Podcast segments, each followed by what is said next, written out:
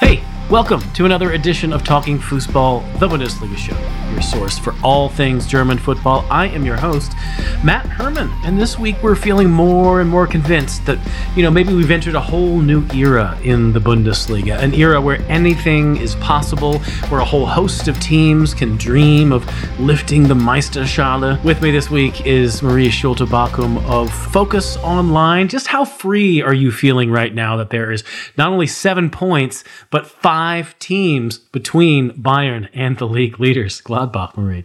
I think this is Christmas come early. You know, we've wanted this for so many years, and every match day it seems like the table flips. There's always a new team that kind of creeps up. Like this this week, it was Leverkusen, who suddenly, after two back-to-back wins, were all a bit like, "Oh, there you are."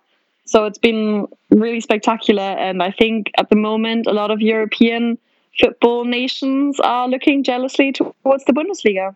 For sure, for sure. I mean, this is uh, this is the most wide open title race, certainly in the Bundesliga for years, but also the most wide open title race in all of Europe this year for sure. I mean, this is, you know, seven points between the first seven teams, and, and there's been an absolute shuffle every single week, as you said. We're going to be talking about all of that. We're going to be talking about what's wrong at Bayern. You know, they're only seven points off the top wrong, but there's still plenty to talk about. Uh, what's going right at Gladbach, up on top at Leipzig, at Leverkusen, the aforementioned, the guys who who, who kind of kept Schalke from from taking their good turn a little bit further. Sorry about that, Marie.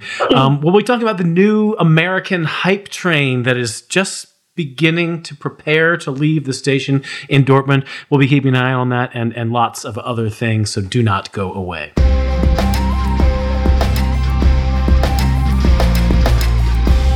All right, here comes part one of Talking Fußball, the part where we talk about the best of the match day that's just gone by. This week was match day 14.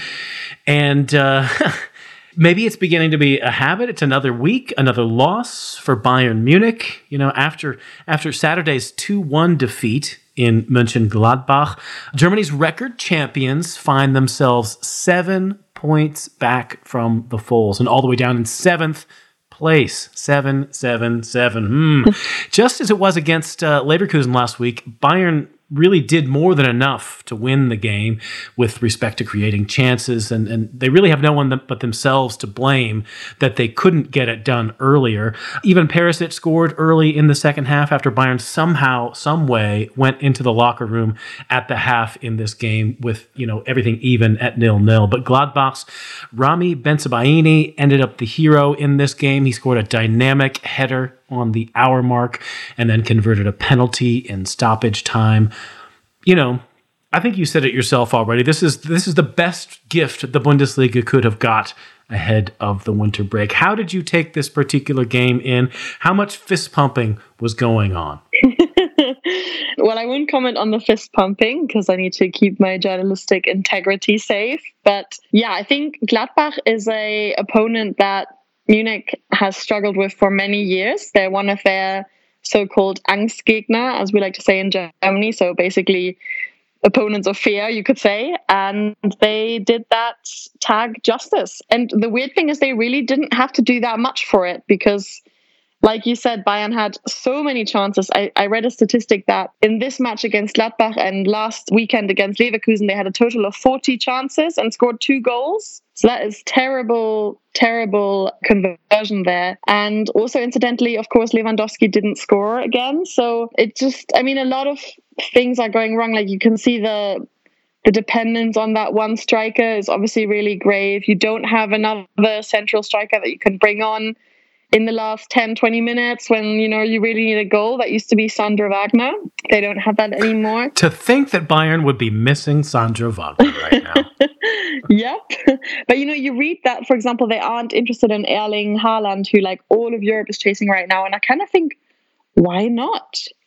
You know, Lewandowski's 33 years old. He's obviously in prime physical condition, hardly ever injured. He's a fantastic striker, probably the Europe's most informed striker right now, to be honest. But there will be an era after Lewandowski, and with the high inflation of strikers in the transfer market that we've seen in the past five years, you know, I think it would be good to maybe buy a young striker, build him up along Lewandowski, And they've really shown that they're not interested in Timo Werner. So I, I don't really know what the planning is there, but at the moment I'm a bit concerned.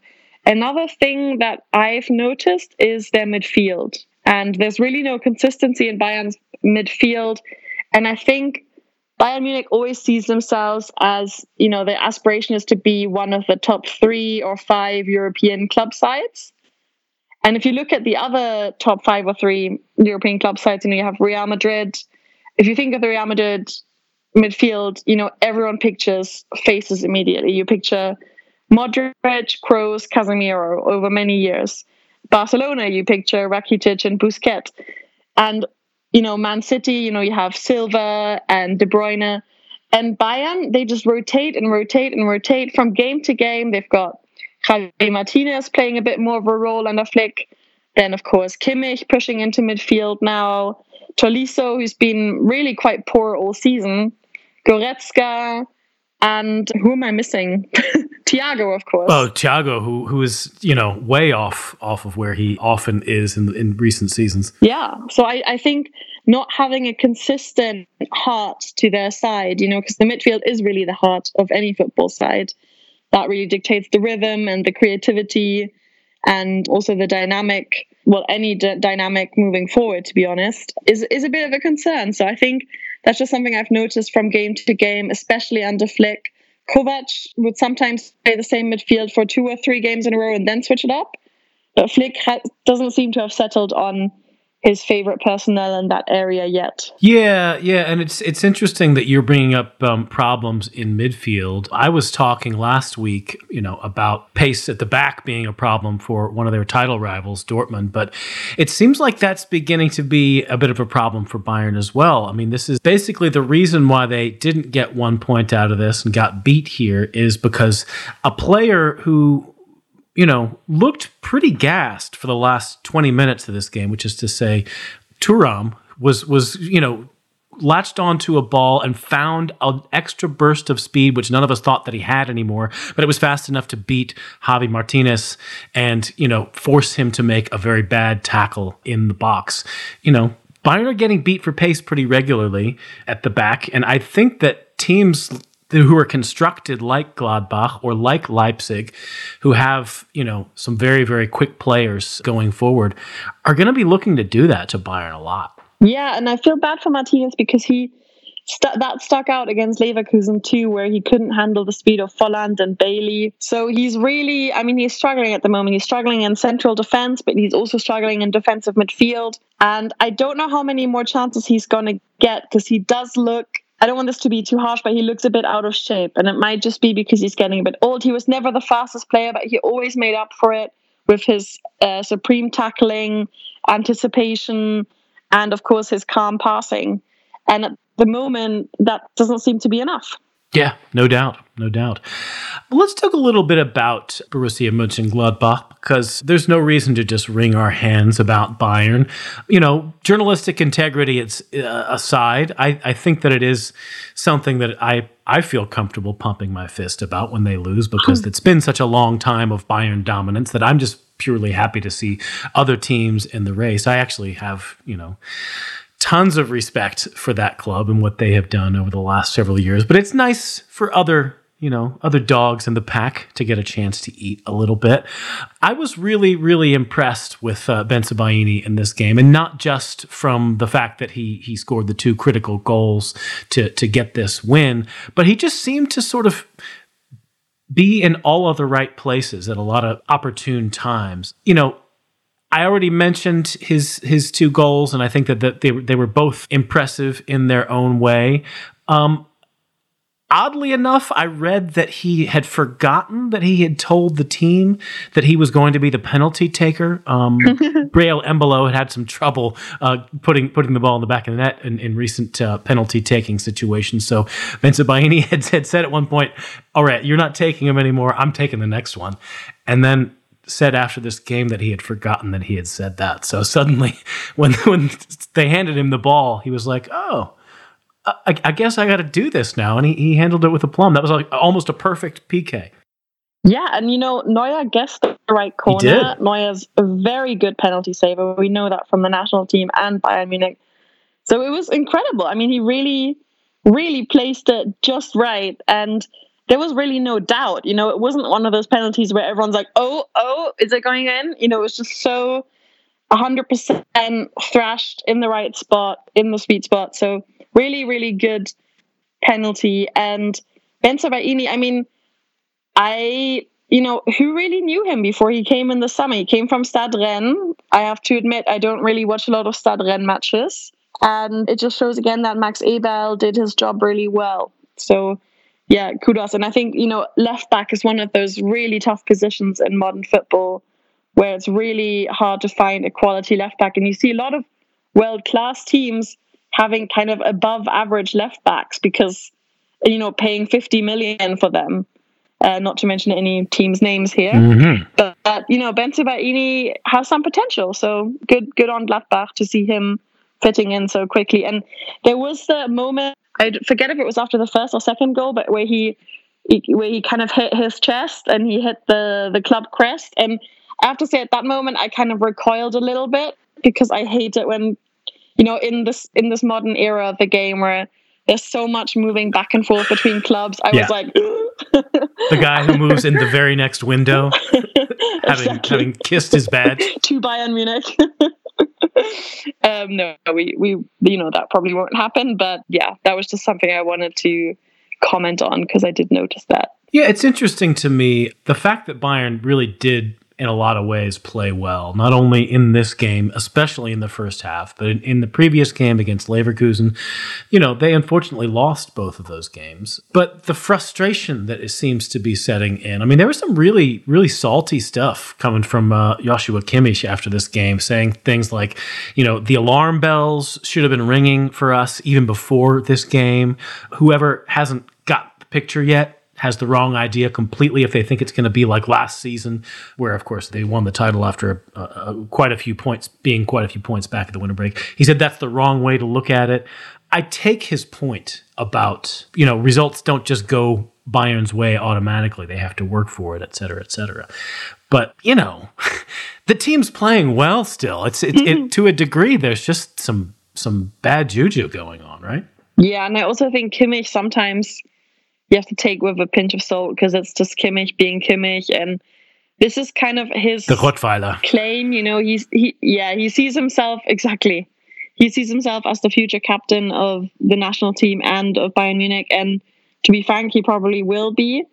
But I think sometimes he overdoes it a bit with the you know holding you know holding the pin or holding the you know when you're in kindergarten and you get to hold the little cuddly toy and then you get to speak. Sure, okay, right, right. He holds on a little um, too tight. And then you you pass it on to the next person. Yeah, he just he, it's like he never passes it on to the next person. You know, you get it from the person sitting next to you, then you speak, then you pass it on. And sometimes I think he just speaks a bit too much. and yeah, I think also, like you said, I mean, there were these pictures online of him kind of like crying and screaming on the pitch. And I was like, okay, he looks like he's just lost a war. And really, you know, like you said, their development is actually quite well. They're playing. I mean, against Leverkusen, they played incredibly good football. So there's definitely an improvement in their style of play, and the results will come. And Gladbach is usually one of those clubs that around February or March of any given season cracks, a bit like Leverkusen. So, you know, there's really a lot of hope left. And in the Champions League, they won five out of five games. Not every club does that either. That's a huge accomplishment. So, you know, Kimmich, chill is my take. Nice, nice. Yeah, well, I actually think it's a particularly interesting constellation right now with with the fact that Bayern their play has improved pretty substantially in terms of, of the chances that they create and, and so forth under Hansi Flick, as well as their press being a lot more effective. But the fact that the results aren't going their way, and the fact that they've sort of dug themselves a hole in the title race, I, I just think it makes it makes it doubly interesting because I I, I do not have any any uh, doubt that Bayern are going to be a really well functioning team that is going to have something to say in, in, the course of this title race all the way to the end. I mean, they're, they're not going to fade away or anything, which just makes it even better because not only are, are they sort of under the gun, but they're going to be pressing these challengers all the way, which means Oh man, so much more excitement to come. I'm so excited. uh, Uh, let's let's let's move on to the uh, the, the, game that I think uh, probably captured your attention more than than many others. This was uh, the Saturday night game in which your own Schalke entered the game. They were playing in Leverkusen. They were in third place going into the game. They were unbeaten in five league games. They were feeling very confident, I'm sure. But things didn't really go their way. Lucas Alario put Leverkusen up early. The chances kept coming for Leverkusen, and eventually the Argentine striker added another one. Uh, Benito Raman's goal ended up being too little, too late. Interesting. I mean, it, was a game that I think that the Royal Blues did, of course, have a chance to get a result from. I mean, they were down 2 1 with eight minutes to go. It was not over. And, and David Wagner, after the game, looked actually pretty pretty sunny, saying he thought that there were a lot of positives that they could draw from this game as they they head into their last few fixtures before the Winterpause, which is to say Eintracht at home, Wolfsburg away, and Freiburg at home. How confident are you feeling about where Schalke stand? I mean, they're they're now in what fourth place instead of third place, which is still a pretty damn good place to be. Yeah, I think Schalke apart from maybe Freiburg, among those seven teams at the top, is the club which I mean, it sounds a bit bizarre if you've been following Schalke for many years, but it's the club that is the calmest right now in the sense that they have the least expectations and everyone around the club from the board to the new coach to the fans is kind of just like in disbelief that they're in such a good position. And you know i think it's the type of club where even if you lose three in a row you know people would obviously not be happy but no one would be talking about the coach's job or you know, be critical of the team's morale or anything, which is what we saw last year. So I think it's before this match they were unbeaten for five in a row, which was exceptional in the Bundesliga, including against Dortmund, of course, in the derby. But there's no, you know, there's no point in Schalke losing their patience yet because even against Leverkusen, there were um, times, especially in the second half, where they definitely improved, where they played good football, where things worked, where you could see you know, certain parts of their game, certain patterns that you could tell that they were trained and that they worked really well and really excited about the interplay between Harit and Raman. Those are two players that really seem to be coordinating well together and finding each other on the pitch. So there are definitely some positives there. I want to pick a little bit on Alexander Nübel mm. um, because he does seem to. I mean, I, I think he's trying to prove too many things.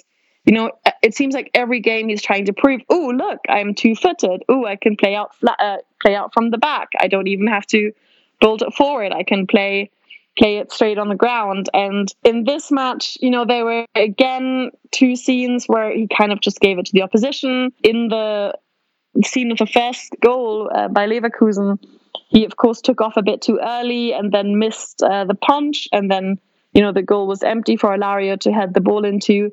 So, I mean, that can happen to anyone. I think that's one of those classic mistakes that is just a bit unfortunate. But like I said, there are other parts of his game that are a bit concerning. And I do think that the speculation around his future is definitely a bit of a burden on him. So I do hope, no matter, and I mean this honestly, no matter what the decision will be, I hope that, you know, he will make it and he will announce it quickly because this is starting to remind me a bit of Goretzka last year, where suddenly everyone found out after Christmas, and then Tönnies was like, I never want to see him in a Schalke jersey again, and everyone just went a bit crazy. Yeah, and to me, it just doesn't make any sense the timing of this. I mean, if his two most sort of his two leading alternatives are, are to stick around at Schalke, sign a new deal, and sort of you know build up his his cred, his price, etc., or to go to Bayern as soon as he can uh, for me, there's not even there's not even a choice to be made. I mean, going to Bayern would mean not being first choice.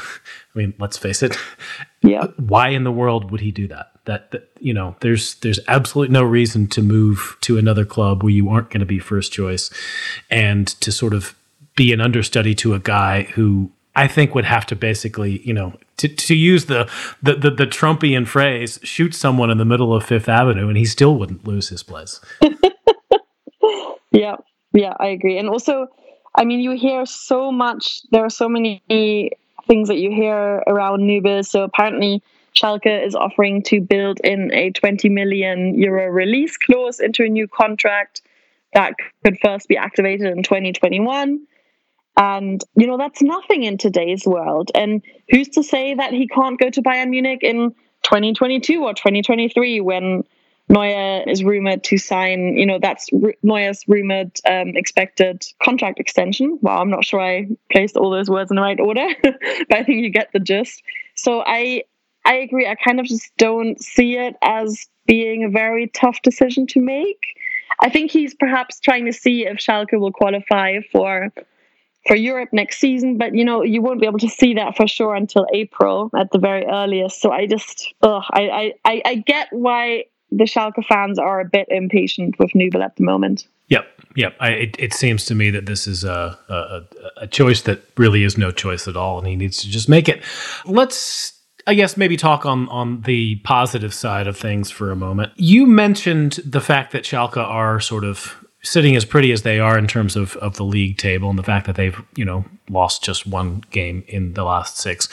Even though the the expectations are are pretty low on them and they kind of feel like the pressure's not on i think another aspect to me anyway is that there's still as as the germans say luft nach oben. I mean this is a team that has played you know some pretty nice football at times but has not been a terribly dominant or dazzling team in very many games. And I still feel like this team has the, the, the, the, prospect of getting a lot better through the course of this season. You brought up Benito Raman and his his sort of uh, understanding with Amine Harit. And I think, you know, Benito Raman, how, how many games has he actually been healthy? I mean, he, he, he started the season able to play, then went several weeks without. He's only played a big role in the last three or four games, and he scored in the last three games.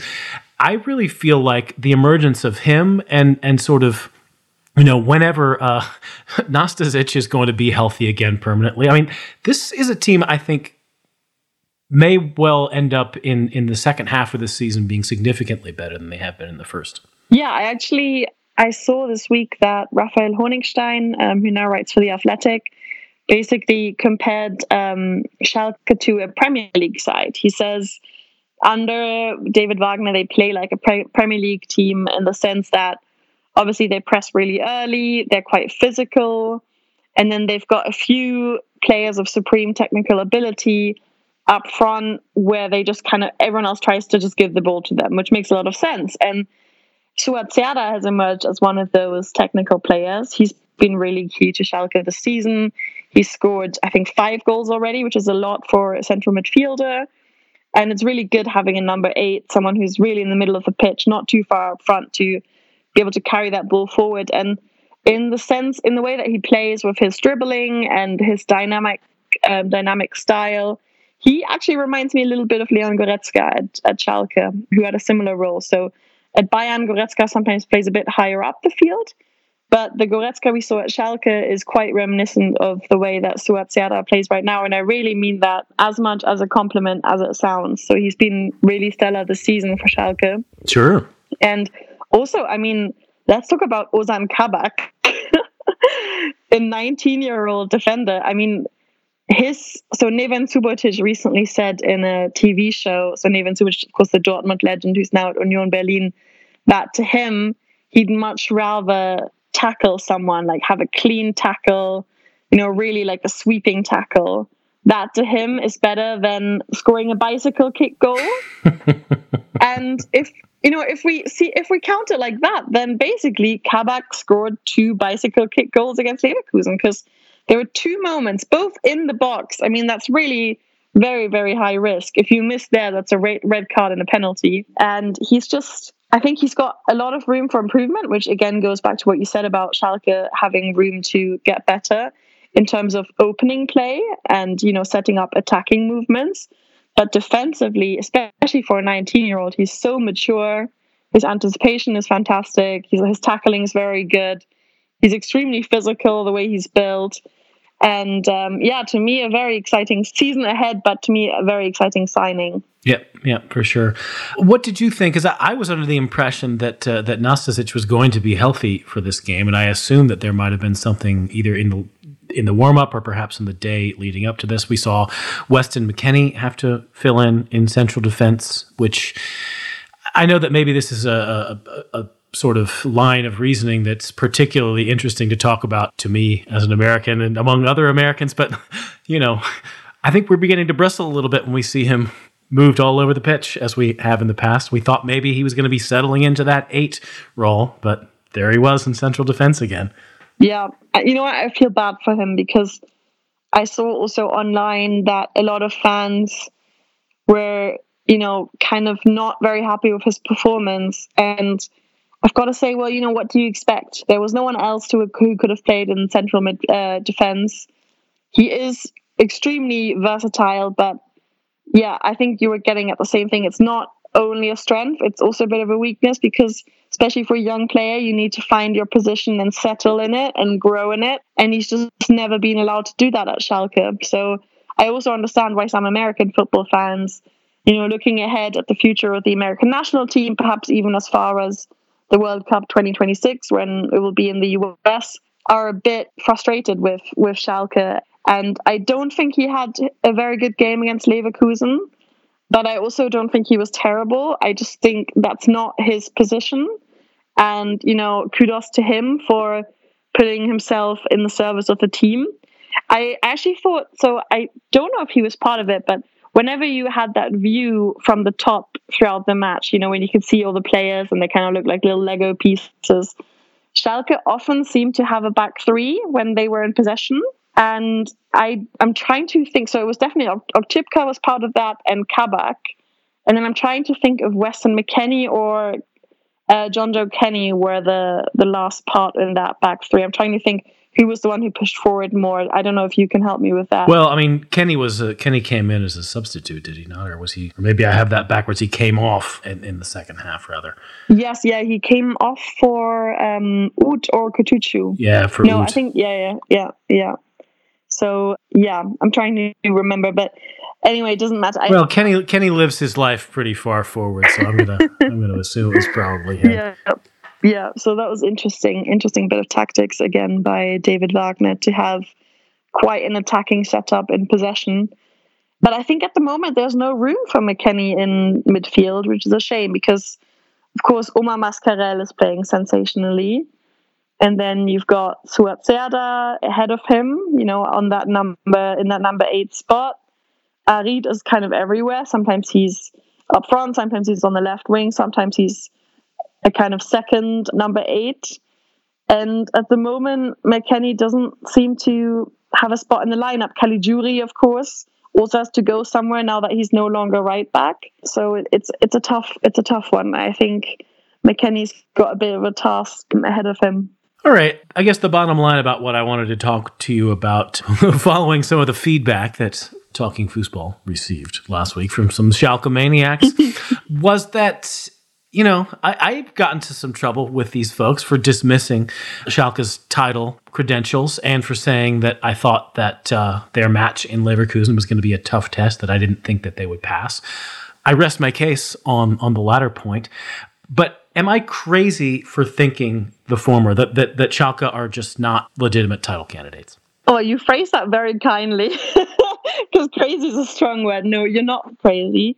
I think I think Schalke fans and Schalke, you know, the leaders of the club would be extremely happy if Schalke were to qualify for Europe, even if that means Europa League, because that would far exceed the expectations ahead of the season.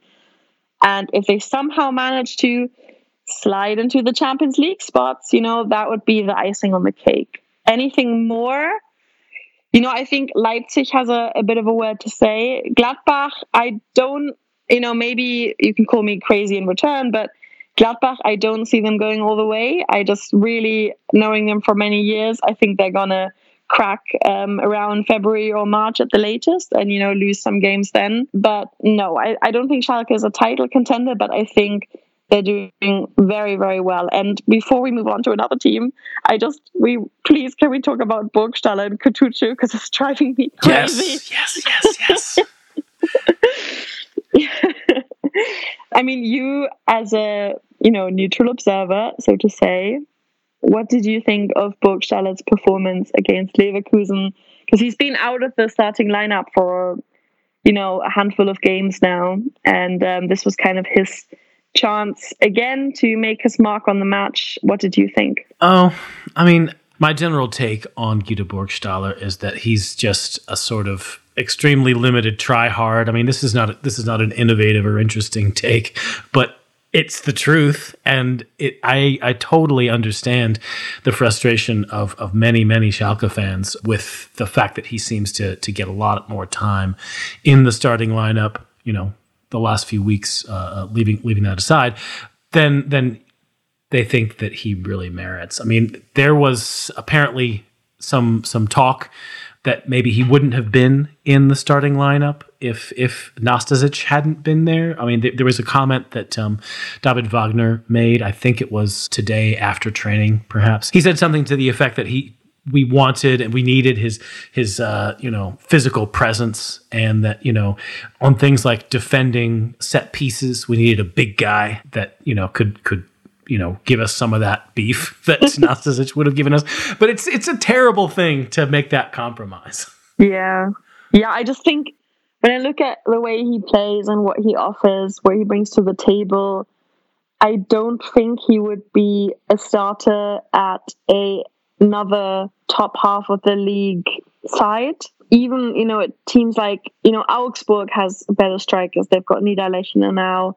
Mainz has better options. All these kind of teams, and then you just got to think, what happened, Schalke? You know, you used to Schalke used to really Schalke prides itself on being one of the three largest clubs in Germany out there always like to say. And then you Oh yeah, they had Huntelaar and, and Raul, for God's sakes. Yeah, it's just you know, even saying those names, I mean, I'm not gonna even say this Austrian striker's name in the same sentence as Huntelaar and Raul because it would just be a travesty. And you know, he's the king of offside. How many, you know, again, he stands in offside so much. And oh, and then Kutucu, every time he comes on, if it's in the 70th or in the 79th or 85th minute, he always does something. He's had an assist against Leverkusen and in the last match as well. So I just, I, I against Union Berlin, I, I just, I just really don't get it. And I think, I mean, Kutucu must be terrible in training because that's the only explanation I have. Or maybe Wagner just likes to have, you know, something up his sleeve to to surprise opponents with late in the match. But yeah, it's I, I'm I'm none the wiser. It's it's really really frustrating to watch. Yeah, don't don't you worry. I am I am 100 percent hashtag free Kutucu. Right? I'm I'm I'm fully on board. We got a couple of more teams I wanted to talk about before we take our break. One of them being Freiburg, who you know they just keep on trucking at the, the top end of the table. They they fended off uh, a Wolfsburg side that probably actually had the better chances in this game in in Freiburg. Jonathan Schmid scored the only goal of the game with another one of his uh, you know screaming free kicks. Although he said after the game he doesn't even practice free kicks. This is just like stuff he's he's pulling out of his rear end. Apparently, what, what is your take on on Freiburg? Are, are they actually destined to to hang on and and push for Europe? Because you know they've been proving me wrong. I thought they they were gonna gonna you know take a bit of a tumble weeks ago, and, and they're not, which you know just proves I'm wrong. Yeah, you know I'm interested in the Schalke Freiburg match coming up in a few weeks because for sure that will be a bit of a test of the two surprising clubs this season, and Freiburg, I, I just don't get it. Every match day, I kind of expect, I'm like, oh, okay, this will be the one where you fall down the table. And they just don't. And Wolfsburg is a strong side. You know, Wout Weghorst, their striker, is really in very, very good form. Actually, a colleague of mine this week mentioned that in the future he would be a really good signing to Dortmund. And it's just be for Dortmund and it's just kind of been on my mind because I actually agree because he would he's exactly that type of player they're missing. And he's a very involved striker. You know he runs back into midfield to get balls he's a very hard-working striker. Although he's got the build of a natural number 10 he's a very much a participatory player. But yeah again they just did it. Yeah, I think as long as Lucien Favre doesn't doesn't mix him up and, and think that he's uh, Luuk de Jong by accident, he, he probably actually would play him. yeah, yeah, we'll see we'll see what happens, but I, I really don't see him staying in Wolfsburg forever.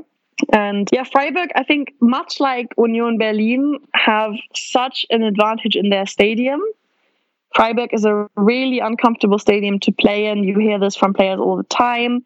It's actually the pitch is like shorter than it's supposed to be.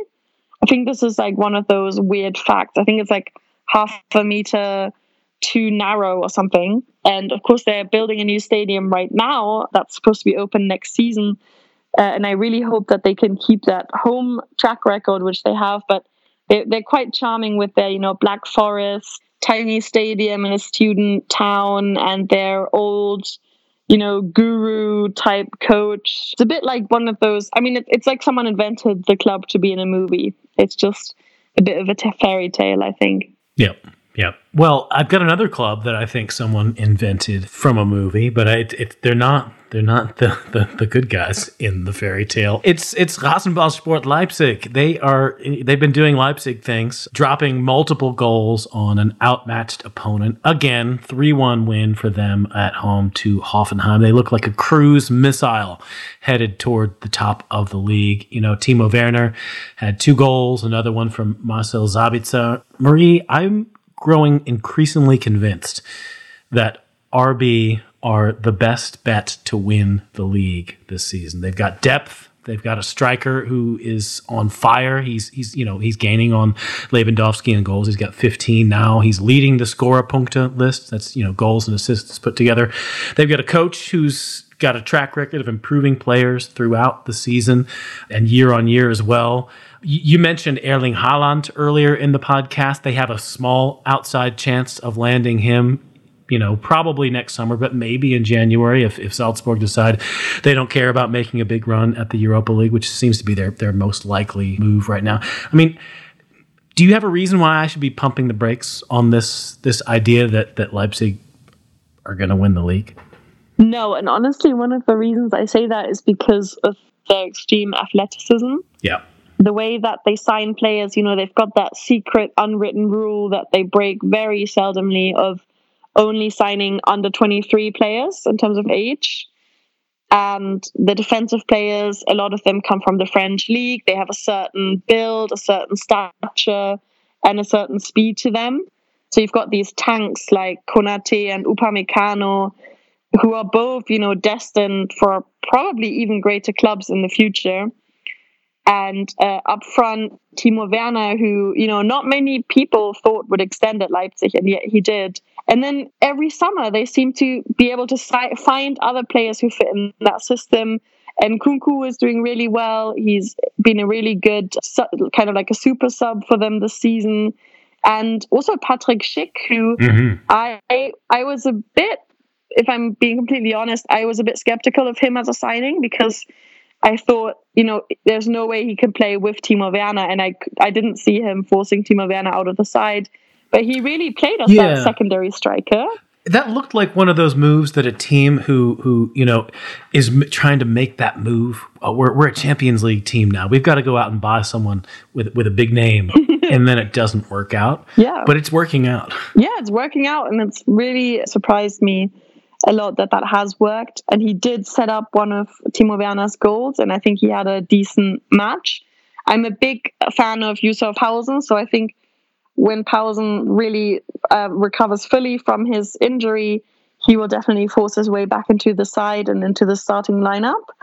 But yeah, really curious to see what else um, Patrick Schick will add to that team. Yep, for sure, for sure a team to watch for the rest of the season as they continue their, as I said, cruise missile like trajectory towards winning the league. Sob, sob. All right, let's let's leave it there for the first half of uh, talking Fußball. We'll be back after a quick break.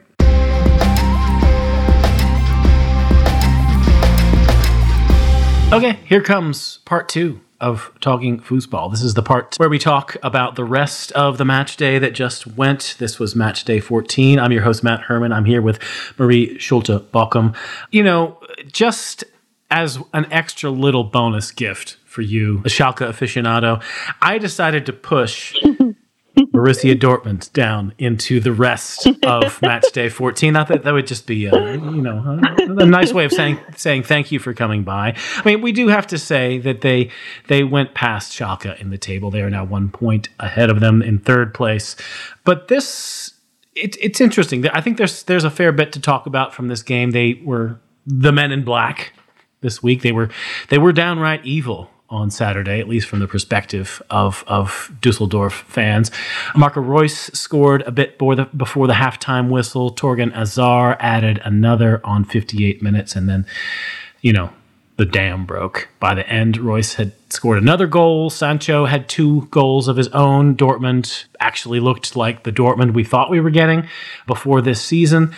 Marie, all the talk that's been sort of creating a lot of static in recent weeks. All of the, you know, Jadon Sancho is unhappy talk. All the, you know, Dortmund are shopping for other coaches because Favre sucks talk. Reus is playing well under his capabilities. Or is all that talk? How convinced are you that all that talk is just going to blow over? Wow, that's a tough question. I to blow over, yeah. I think it's a, a matter of managing expectations.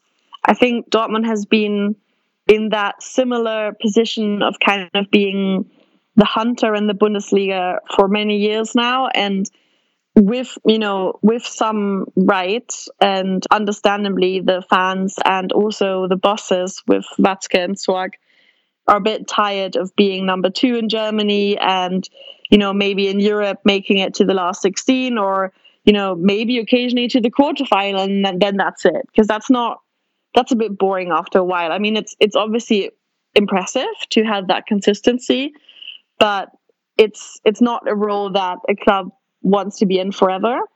So I think if we're looking at expectations and we're looking at it right now and thinking, you know what, this might not be the year where they win the Meisterschaft, but this will again be a year where they'll probably, probably qualify for the Champions League and you know, hopefully make it into the last 16 in the Champions League, then that's completely fine. And um, they're playing good football. They played good football against Fortuna Düsseldorf.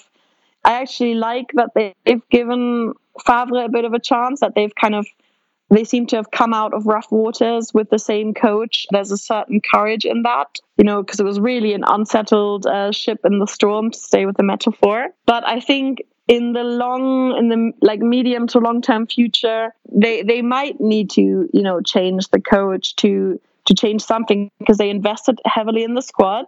So you can't really say that you know they need to spend more money on the squad because they already did that. And they're also paying much higher salaries than they did a few years ago. And yeah it's a, it's a tough one. I think i would be frustrated as a supporter with where they're going because it's not very clear.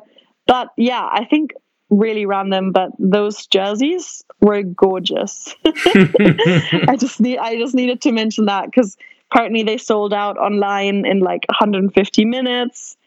And I love just having the black and not having that like yellow black thrown in your face. It, they had a certain like gleam to them. I think they they were like a little bit shiny, and um, apparently they were to celebrate the area's steel and coal heritage, which was a nice touch. You, you never know with these things if it's just a commercial thing or if it re- they really mean it. But um, either way, I think the the jerseys looked really good. Yeah, yeah. It also helps that when you wear your special blackout jerseys, you you win five 0 You totally crush. One thing I thought was really really positive out of this game is that you know, Lucien Favre is a coach who often frustrates his club supporters with some of his, um, I don't know, lineup intransigence. There's lots of times where he has, you know, either, you know, continued to pick a player who a lot of fans thought was not particularly in good form, or, or refused to pick a player who some fans think is in good form but isn't getting picked. And it's taken a good while, but it seems to me now that he has figured out that his best central midfield pairing is Axel Witsel and Julian Brandt. Uh, and, and, Witsel, I think he he figured that out pretty quickly. But Brandt, I don't know whether it's because he thought that integrating him into this particular team was taking time, or he wasn't getting quite the role from him that uh, he wanted. He was trying to you know make him adjust to to his own uh, tactical preferences. Was was Favre, but Brandt was incredible in this game. He might have been Dortmund's best player, even though he didn't score a goal in this game. I mean, he was you know, setting up his teammates left and right. He was, you know, spraying passes all around. He had a couple of dangerous shots as well. I'm really excited to see Dortmund now that um, Julian Brandt seems to be uh, more of a, a, central cog in this team. What do you think? Yeah, I think I couldn't have put it any better. He's He played that position in Leverkusen in his last season and already excelled in that central position there. And then in Dortmund, Favre really seems to have struggled to find a place for him. You know, he moved him around a lot. And also, I think Favre was perhaps sometimes a little bit scared to play with a as attacking a formation as having yep. both Witsel and Brandt in the center of the pitch. So sometimes he had uh, Delaney there or Dahoud or Weigl alongside Witsel and it you know it's it's a obviously it's a bit of a welcome test against Fortuna Düsseldorf in your own stadium. You know there are other opponents that they can face where this might be a little riskier but yeah, I agree that Brandt was really an outstanding, well, maybe the outstanding man in this match.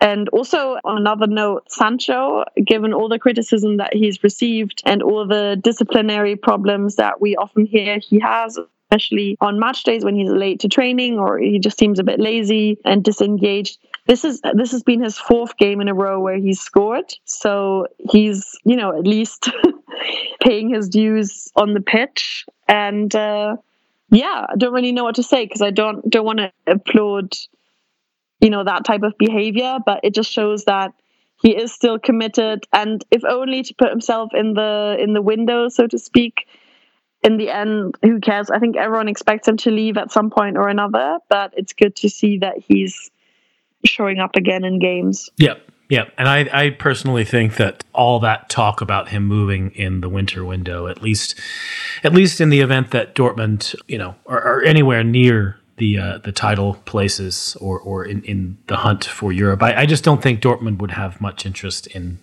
you know parting ways with Sancho unless the stuff going on behind the scenes is much much worse than than has been implied. I mean, he's late to practice. We're talking about practice here. practice, practice.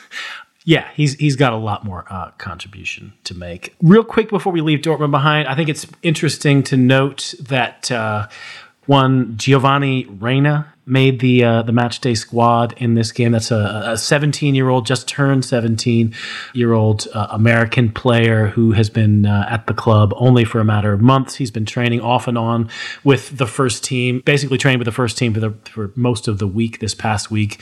If you were around watching this this uh, Dortmund club uh, several years ago when when Christian Pulisic was sort of breaking through into the first team. This was a, a, pretty similar trajectory in terms of how he was integrated, making you know a match day squad and not playing, going on the uh, the winter training camp, which I think uh, seems to be in the cards for for Gio Reyna you know, I wouldn't mind another American Wunderkind in the in the Bundesliga. It's it's fun to have some more eyes on on the league. yeah, I can I can hear in your tone your definite excitement there. And, you know, you hear really good things about him, especially in interviews. He seems to be extremely mature. And I think he's doing really well in the US men's national youth teams. So he's definitely performing and he's a certain hopeful. And I think it is an achievement even to get into Dortmund's matchday squad because they've got such a good squad this season. They really, I mean, Favre often has to you know, leave really well known players out of the squad. And even among the talents, you know, someone like Raschl, who was um, who's you know has been in the Dortmund academy for a few years and captain their under 19 team last season and has been really really exceptional in the UEFA youth uh, in the UEFA youth league this season. You know, I think it says something about Reyna that he gets to sit on the bench instead of someone like Raschl so definitely a, a, good hopeful there. All right. Well, uh, we'll keep an eye on him, especially if he starts to actually start walking and running and kicking balls and so forth in actual Bundesliga matches. It will be much more interesting when that happens. We got a few more games to talk about from match day 14. We'll probably do that in relatively quick succession. We did have a Friday night game, one that, you know, I, I was pretty invested in. It was Eintracht and uh, Hertha BSC. It was a 2 2 draw. None other than Jurgen Klinsmann saw that Hertha side of his take a 2 0 lead in this game. Oh, fairly fortunate 2 0 lead, but a 2 0 lead nonetheless. And then saw it slip away. May even have been lucky to, to, to, to you know, not go home losers, considering the way the last uh, phase of that game with Hertha very, very passive. Both teams did snap a losing streak in this game, five match losing streak going into that one for, for Hertha, and three match losing streak for Eintracht. Adi Hütter and co definitely going to be a lot more disappointed with this result. However, Jurgen Klinsmann was was actually well, maybe I shouldn't be surprised by this, but he was very sunshine filled after this game, saying that he thought uh, you know team spirit was good, that a turnaround wasn't going to happen overnight. Do you trust him here to to make that turnaround, or is this just uh, California Klinsi sort of putting the most positive spin on things that he can? Well, both. In answer to your question, I think he definitely has that mentality. I mean, it's hilarious to you. You know, usually when we speak of so-called like firemen coaches, people you know who come to extinguish a fire and save a team. You know, you have people like Gisdol or Stevens, people that don't really smile a lot and are just a bit scary and you know really kind of grip the team by the neck and shake them awake. And um, you know that's been successful in the past but it's nice that Hertha's doing the complete opposite and bringing in this like sun-kissed tanned californian man who somehow was born in swabia and has a german passport and everyone's like huh? Um, you know because he's just so american to everyone at this stage. And you know, I think maybe that will help because the players, um, at least publicly, have really complimented him, have said that he's he's kind of made the team more fit, uh, more in shape, and that he's really really good motivator, which of course we knew before as well. He's definitely changing things up, especially in the lineup. I was really surprised to see Plattenhardt back and uh, and Darida playing uh, at the same time and that happens sometimes you know that's a natural effect when you have a new coach that maybe frustrated players who had kind of given up really do their best in training and you know they really seize that opportunity. And that can be really good. That can spark new competition. So yeah i, I don't see Hertha going down. I don't see relegation danger for them because i think the quality of their squad is just too big. Yep, yep, I think so too. And I think that there is a new goal for this season, and that goal is to overtake Union. And uh, that's a goal that's becoming more difficult by the week, uh, considering that they they actually are, are getting better as the season goes on. But, you know, it, it's a goal nonetheless. Speaking of Union, they uh, got a 2 0 win over Cologne. It was a Sebastian Andersson double that uh, sunk the Billy Goats, who were kind of on the other end of the goal line technology dividing line. We saw one famously in that uh, Bayern Gladbach game where uh, Yann Sommer was able to keep uh, a shot out, you know, you know, with his hand, but kept it going over the line by about, you know, 10% of the ball. But uh, Cologne's. With his finger, yeah, no doubt, think, no doubt. right? Somewhere that was like his fingertip just grab it. And I was like, wow, that's. That just shows that you know goalkeeping gloves are worth it. They're if you're a good. goalkeeper, spend those extra 20 euros. Get the stickiest ones you can find. yeah, exactly. Yeah, but uh, for Yeah. Cologne, it was Sebastian Bornau, a field player, trying to kick it uh, out, but does you know he wasn't quite as nimble uh, at stopping the ball. It did go all the way over the line. It did count.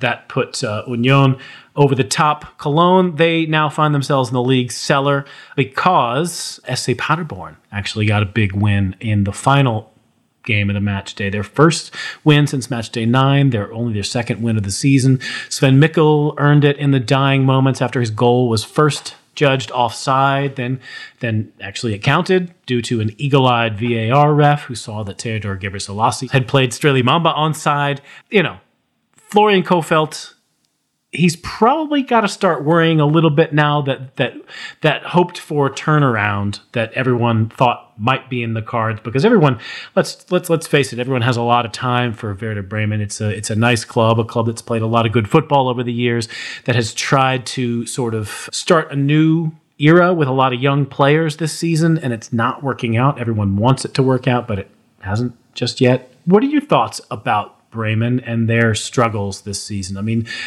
I have have said it for a few weeks now. I mean, them and Hertha have to be the most disappointing teams of the season because a lot of the other teams down at the bottom, we thought they were going to be there. Yeah, I do agree that they've been one of the most disappointing teams. They did have a lot of injury problems at the beginning of the season. Yep. I remember headlines like, you know, they're missing a complete team. I think there was a point where like 12 or 15 players were injured, which is obviously just extremely unfortunate. It's quite sad, honestly, because I loved watching them play last season. I think last season, besides Frankfurt, they were you know one of they were probably the most like uplifting team to watch play football because they were just so like relentless in attack and you know no compromise going forward. And you know you, i mean maxi eggestein became a german national team player. They hadn't had one in a few years and really they just did extremely well and this season everyone seems to be dipping in form at the same time i also kind of expected josh sargent to make the next step as we call it in germany and he, you know, he he's just kind of you know played like everyone else. He doesn't stick out in a bad or you know good way.